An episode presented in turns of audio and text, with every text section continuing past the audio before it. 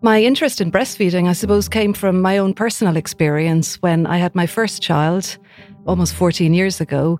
Emla Fitzsimons gave birth on a Saturday afternoon and stayed in the hospital until Monday morning. At first, she didn't think much about what day of the week it was. Her mind was on something else. I really struggled in the early couple of days with breastfeeding. I found it very hard to access support in the hospital.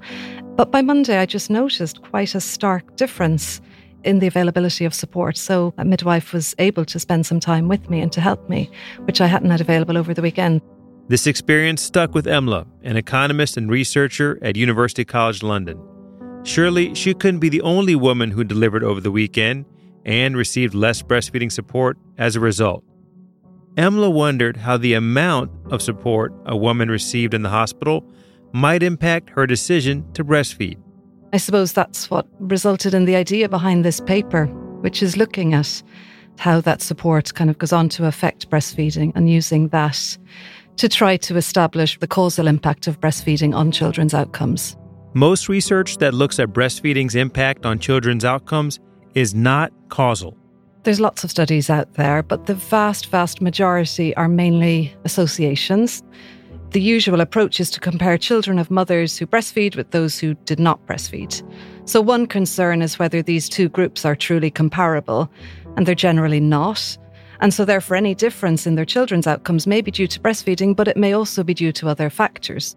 Other factors like socioeconomic status, where a family lives, whether the mom goes back to work, how much support there is at home.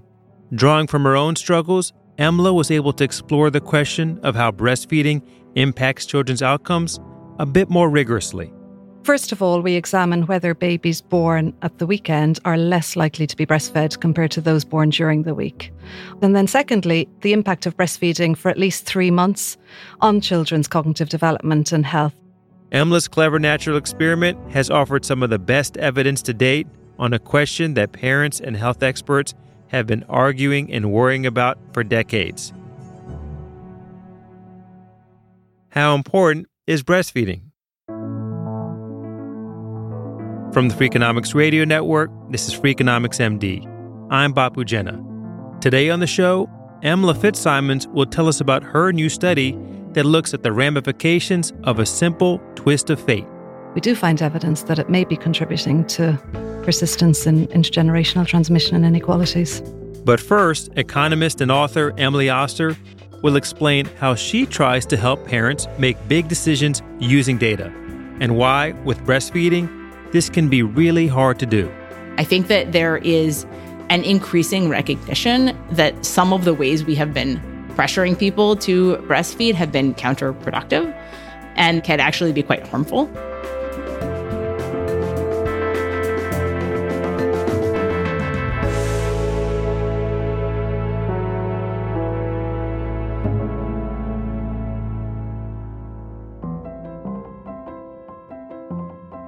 I'm Emily Oster. I'm a professor of economics at Brown University. And you've written a lot of books, is that right? And yes, I write books on pregnancy and parenting. I have three books one on pregnancy and two on parenting at different ages. I've kind of made a career out of the fact that a lot of parents want information and they want data. Emily's no stranger to the Freakonomics universe. She's been a guest before on this show and on other shows on our network, like people I mostly admire and Freakonomics Radio.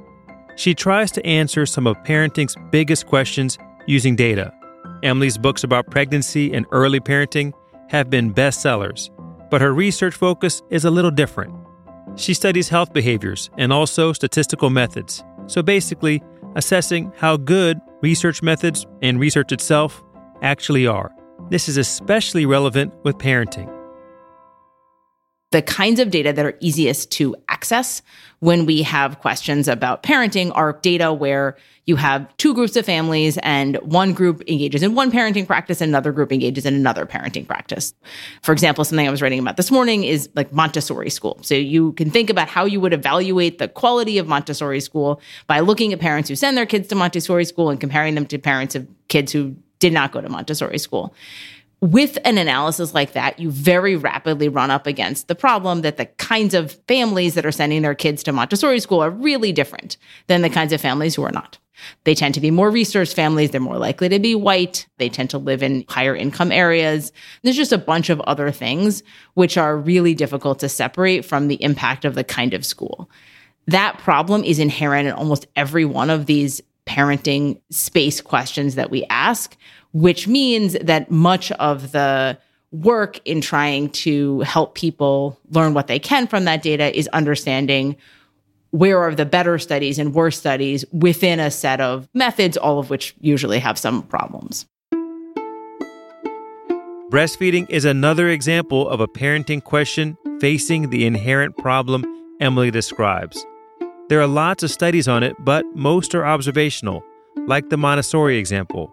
Researchers observe a relationship but can't establish a cause because of how hard it is to control for differences between groups. Breastfeeding rates in the U.S. have ebbed and flowed. In 1972, following decades of decline, only around 22% of women breastfed their babies. This decline has been attributed to the aggressive manufacturing and marketing of infant formula, as well as to certain cultural shifts, like more women entering the workforce full time. That number has since steadily crept up, though, for a few reasons. Cultural shifts have now started to emphasize breastfeeding and other natural childbirth approaches. There's also been greater education and awareness of breastfeeding among moms. Guidelines from professional groups have changed too. In the late 1990s, the American Academy of Pediatrics started recommending women exclusively breastfeed their babies for at least six months. In 2019, more than 80% of infants started out receiving some breast milk. Part of the reason for this increase in breastfeeding is also likely because of its proposed health benefits. The CDC highlights these benefits as decreased risk of asthma, obesity, and type 1 diabetes for babies, and breast cancer, high blood pressure, and type 2 diabetes for moms. But as Emily explained, it's hard to know if breastfeeding is causing these improved health outcomes or if they're due to factors that researchers can't see or control for. As a result of these claims, and for other reasons, many women feel increased pressure to breastfeed their babies. Should they? Probably the central question that people have is what are the benefits of breastfeeding and are the things that they are telling me out in the world about the kind of long term benefits of breastfeeding, are those really all that they're cracked up to be?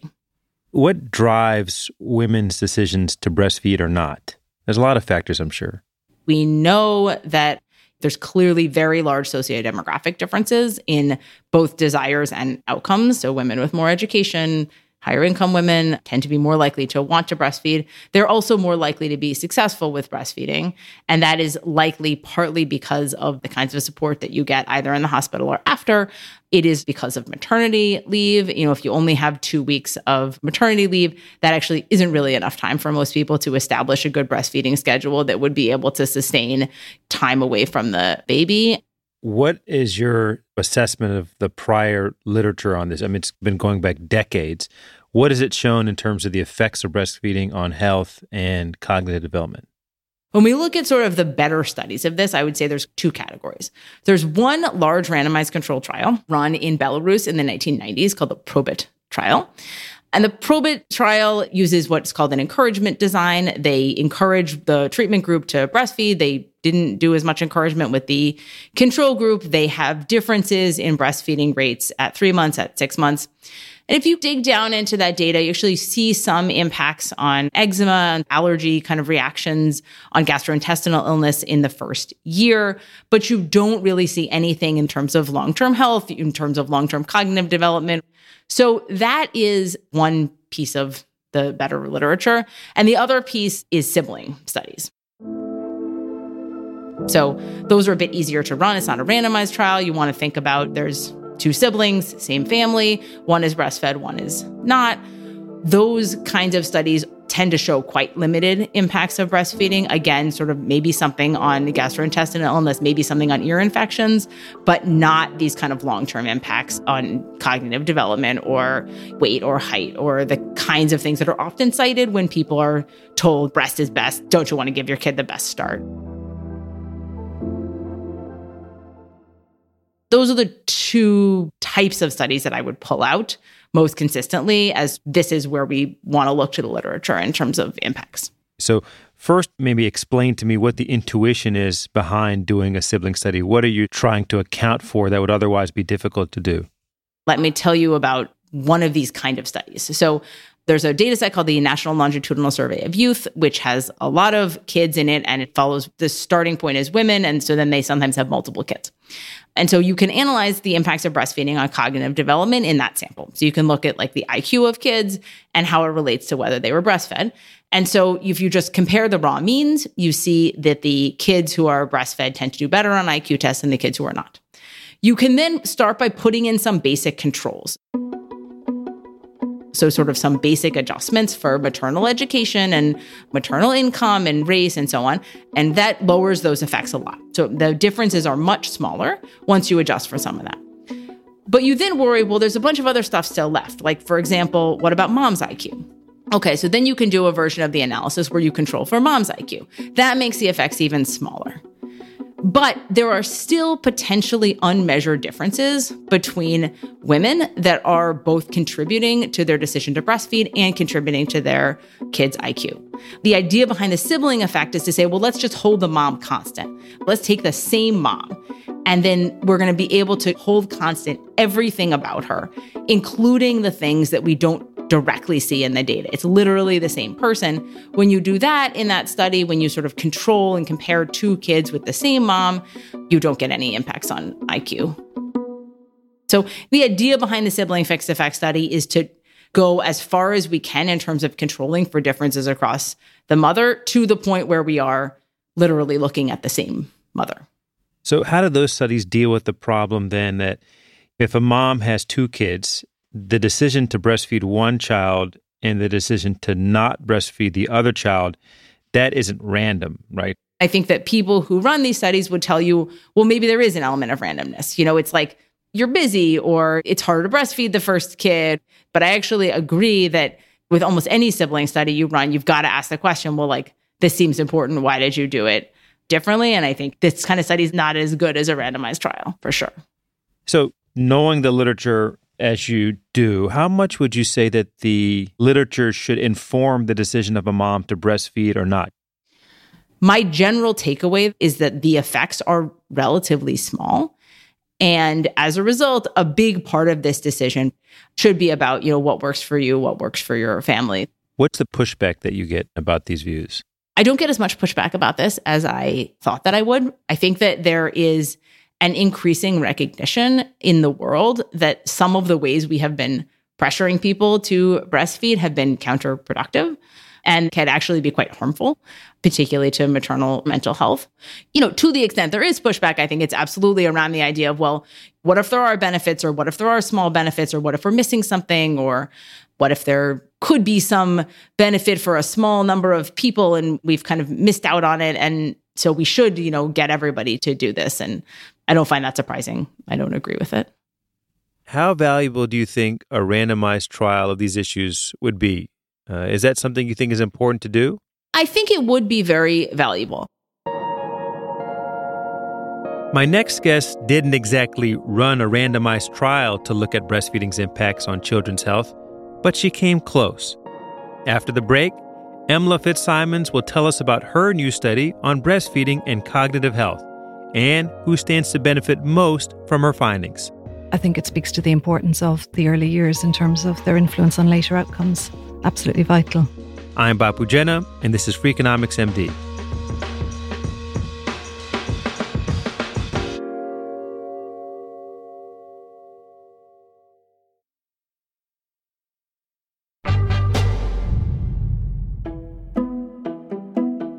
I've long been interested in studying different aspects of early parenting behaviours and the early childhood environment.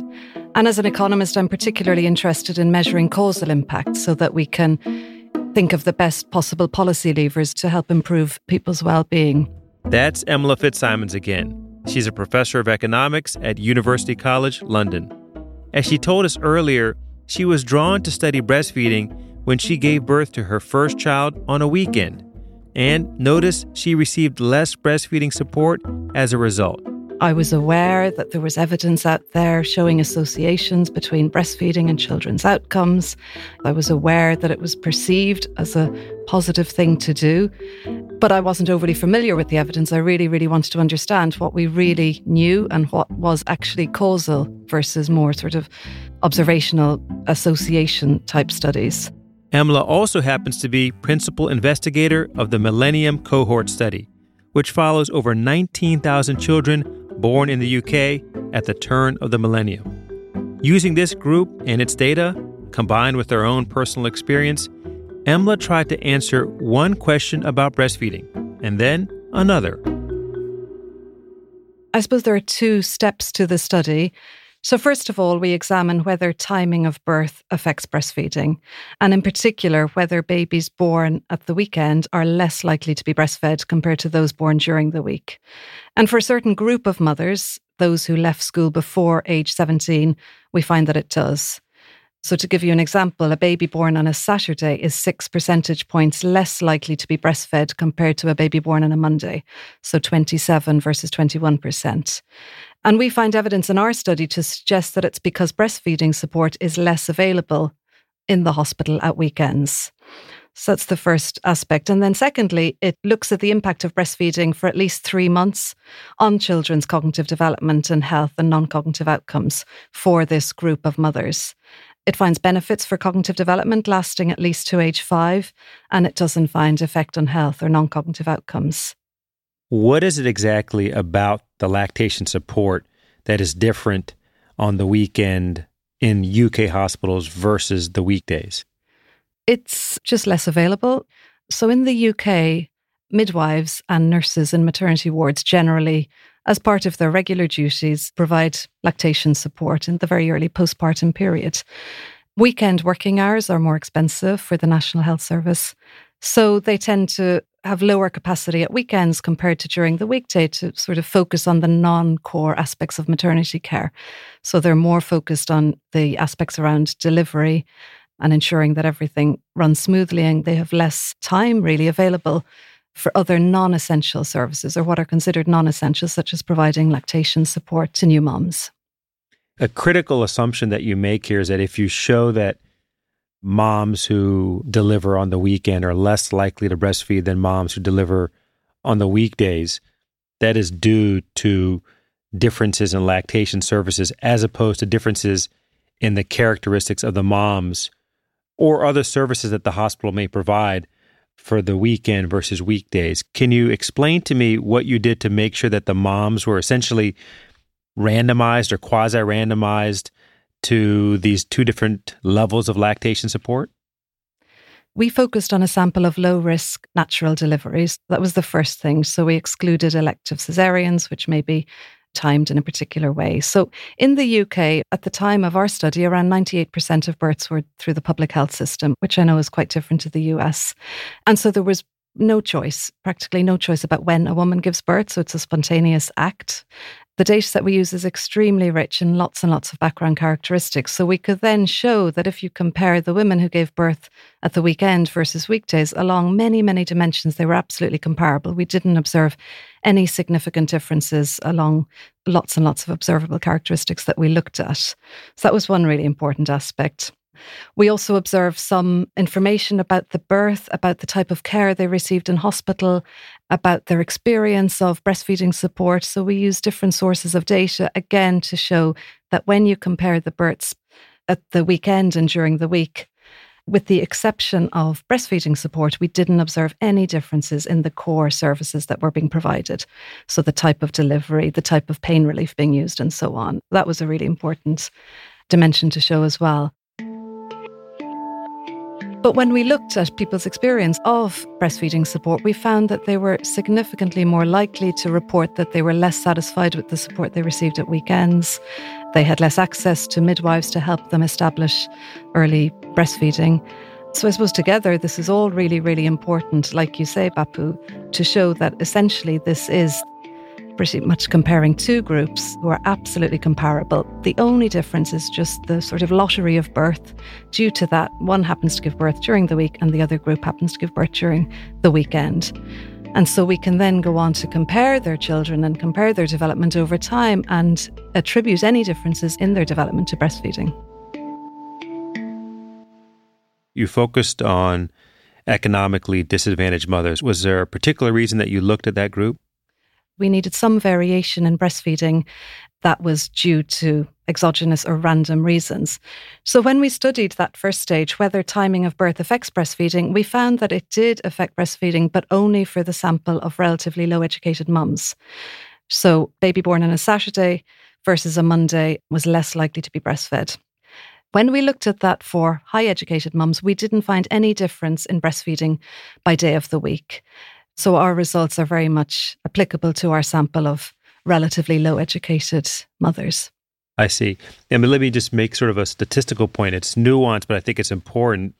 In your design, which is sort of a, this natural experiment, you're relying on something that is plausibly random with respect to the timing of birth, which is the availability of a lactation consultant. But for that to allow you to study the question that you want to study, it has to be the case that that service affects the likelihood of women to breastfeed or try to breastfeed.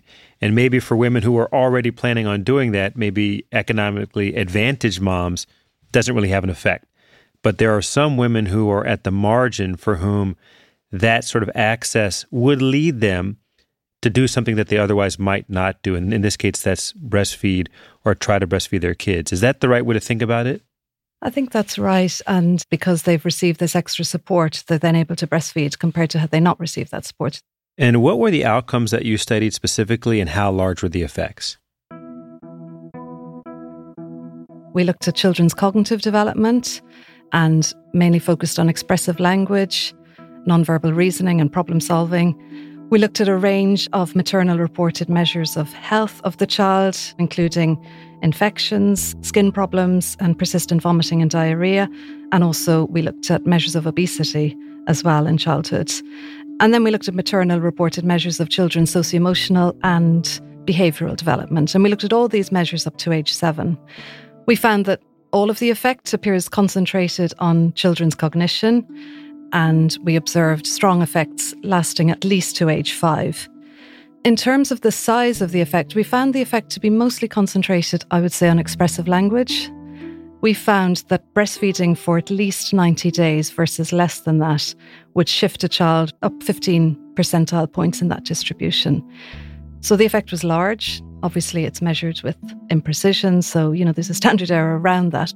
By age seven, it appears that the effects are a little smaller and possibly fading out, but we can't say for sure.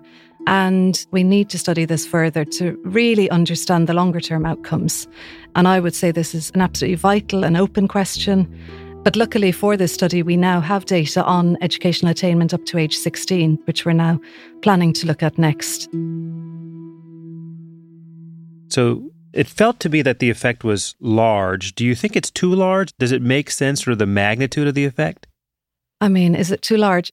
It is a statistically significant effect. We're not picking up any effect on health or on non cognitive outcomes. But of course, absence of evidence is not evidence of absence. But I think the fact that it's concentrated on cognition is an important finding. But this is one study using a very robust and new methodology to study this. And hopefully, we'll see more studies. I'd like to understand a little bit more about the mechanism here. And there's two sort of things that could be going on. So, first, let's assume that what you find is causal. It's a causal effect of the lactation services on a mom's decision to breastfeed, and then everything that follows in terms of cognitive outcomes comes from the breastfeeding. What I would like to understand is whether or not it's the breast milk, I mean, literally the breastfeeding that's occurring, versus the mother child interaction or both. And is there a way to separate those things? Yes. Well, in our study, we can't look at the extent to which it's the actual composition of the breast milk, which is one mechanism that has been put forward in the medical literature. But the other mechanism that you mentioned, Bapu, and that we do look at in the paper is around maternal attachment and whether there's any evidence that mums who breastfeed versus those who don't are displaying higher levels of maternal attachment. We can look at that using maternal reported measures of how close they feel to their children. And when we do that, we find absolutely no evidence that maternal attachment is any better or worse depending on how a baby is fed. Does your research say anything about the role of breastfeeding and, and maybe more specifically breastfeeding support as a way to address inequality and perhaps cognitive outcomes of children? I suppose that the fact that we're observing potentially large effects on cognition for a particular group of disadvantaged mothers speaks to that directly. So it may be a potential mechanism through which inequalities may be transmitted in the sense that we know more disadvantaged mothers are less likely to breastfeed. What our paper focuses on is really trying to estimate the causal impact and whether that may be playing a role. And we do find evidence that it may be having a causal impact on children's cognitive development, suggesting it may be contributing to persistence in intergenerational transmission and inequalities. I think that makes the case all the more compelling that it is a group of disadvantaged mums that it seems to be having an impact on. And that speaks to me of the importance of providing policy support all the more. Emla's work was published in July of this year in the American Economic Journal. I wanted to cover it on the show because it's one of the most creative studies I've seen that tries to isolate the causal effect of breastfeeding on children's health and cognitive outcomes. It can be hard to find a way to bring rigor to questions about private choices like breastfeeding. Emla's study isn't the final word, but it gets us closer to some clearer answers about breastfeeding and its potential to address larger issues, like equity. Ultimately, though, regardless of these or any findings, we need to be supporting moms more if they want to breastfeed, for any reason. Here's Emily Oster again. One of the real reasons to encourage breastfeeding is because people might like it and because it might work for your family that is such a strong argument for helping everyone have access to this if they want it. Part of what's so so tricky about this is I simultaneously think that we should dial down the intensity of the messaging about how you have to breastfeed because otherwise you're a bad parent and we also should way dial up how supportive we are for people who want to try this, who want to do this. That's it for today's show. I'd like to thank my guests Emily Oster and Emla Fitzsimons. And here's an idea to leave you with based on today's discussion. You may have heard that earlier this year there was a large shortage of baby formula in the US.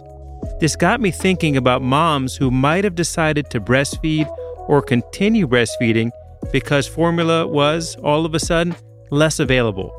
Could that be another natural experiment to study the impact of breastfeeding? While you think about it, here's what's coming up next week. There are few resources in medicine as precious or as finite as time. When we counted up the number of days that the patient would spend seeking treatment, it could potentially take away every added day of survival. We're going to talk about a concept called time toxicity and how it can impact the decisions people make about their care. Also, how much time do you spend with your doctor? New research suggests it's more than you did 40 years ago. Does it matter? Americans spend about 60 minutes a year with physicians face to face. So that sounds like a good thing, and it is, but there's some disturbing trends within the broader picture. That's all coming up next week on Freakonomics MD. Thanks again for listening. Freakonomics MD is part of the Freakonomics Radio Network, which also includes Freakonomics Radio, No Stupid Questions, and People I Mostly Admire. All our shows are produced by Stitcher and Renbud Radio. You can find us on Twitter at Dr. Bapu Pod. This episode was produced by Julie Kanfer and mixed by Eleanor Osborne, with help from Jasmine Klinger. We also had help this week from Catherine Moncure. Our staff also includes Neal Carruth, Gabriel Roth, Greg Rippin, Lyric Bowditch, Rebecca Lee Douglas, Morgan Levey, Zack Lapinski, Ryan Kelly, Jeremy Johnston, Daria Klenert, Emma Tyrrell, Alina Kulman, and Stephen Dubner. Original music composed by Luis Guerra. If you like this show or any other show in the Freakonomics Radio Network, please recommend it to your family and friends. That's the best way to support the podcasts you love. As always, thanks for listening. There's actually a very nice quote from Dr. Spock from the edition of Dr. Spock that my mother used in like the 1980s. Wait, this is not the Star Trek doctor, is it? No. No, it's not the Star Trek. it's, not the, not the Star Trek doctor. Don't it? I promise this joke will not be edited out. The Freakonomics Radio Network. The hidden side of everything. Stitcher.